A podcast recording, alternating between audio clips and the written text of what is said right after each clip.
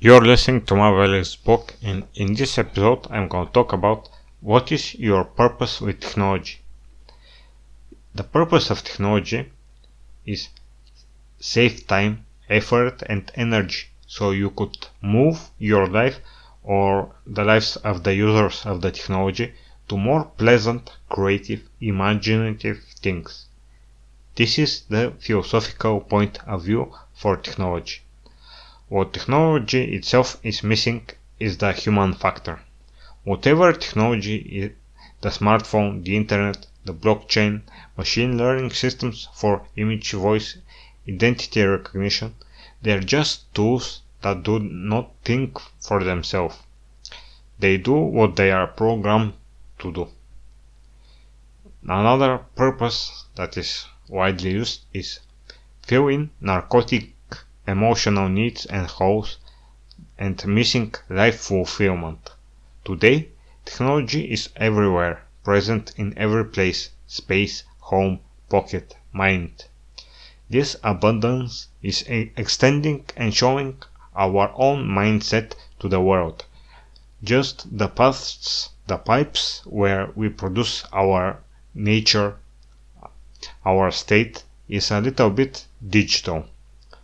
There are places on the internet where you could fill in your sexual needs, where places where you could attract attention to your your registration, filling up the pipes with the appropriate attitude on it. Many such virtual worlds are, are replacements of missing things in life, wasting the time and the life itself to illusionary shapes and images and mirrors, smoke and dust in a digital form. Every, every virtual world that does not bring or create some action or interaction or uh, or, or something outside of the uh, outside of itself is uh, cocaine. These are the games, the platforms that uh, grab the user to interact to keep interacting to interact and to keep interacting to it and until something does not go outside of the of the place where it um, where it is originated it is uh, cocaine and there is uh, plenty of virtual weed and plenty of types of virtual weed. And there uh, are also endlessly number of addicted and also drug dealers. Make money. There is no such thing as money from the internet.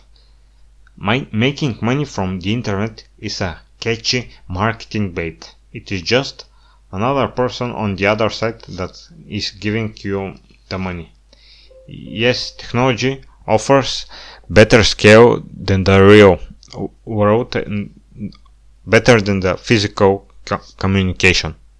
But in the end, what matters is still the human connection.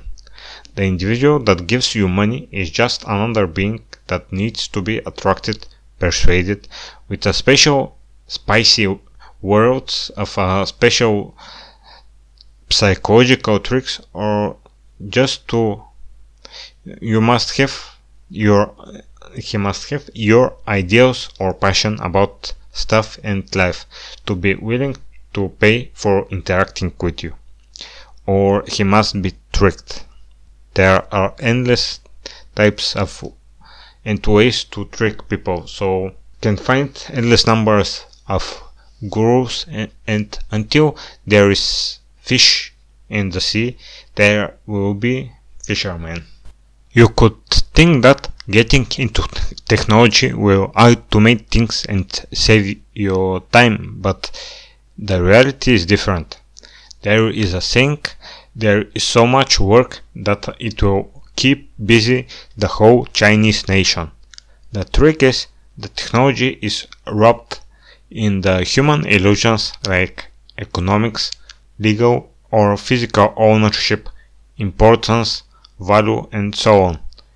In many parts of the world, having an IT job pays well, but if you think about it deeper, you realize that the coding itself is just another rat race, that the real legal owner of the result is the one that will take the big size of the result without doing the actual work.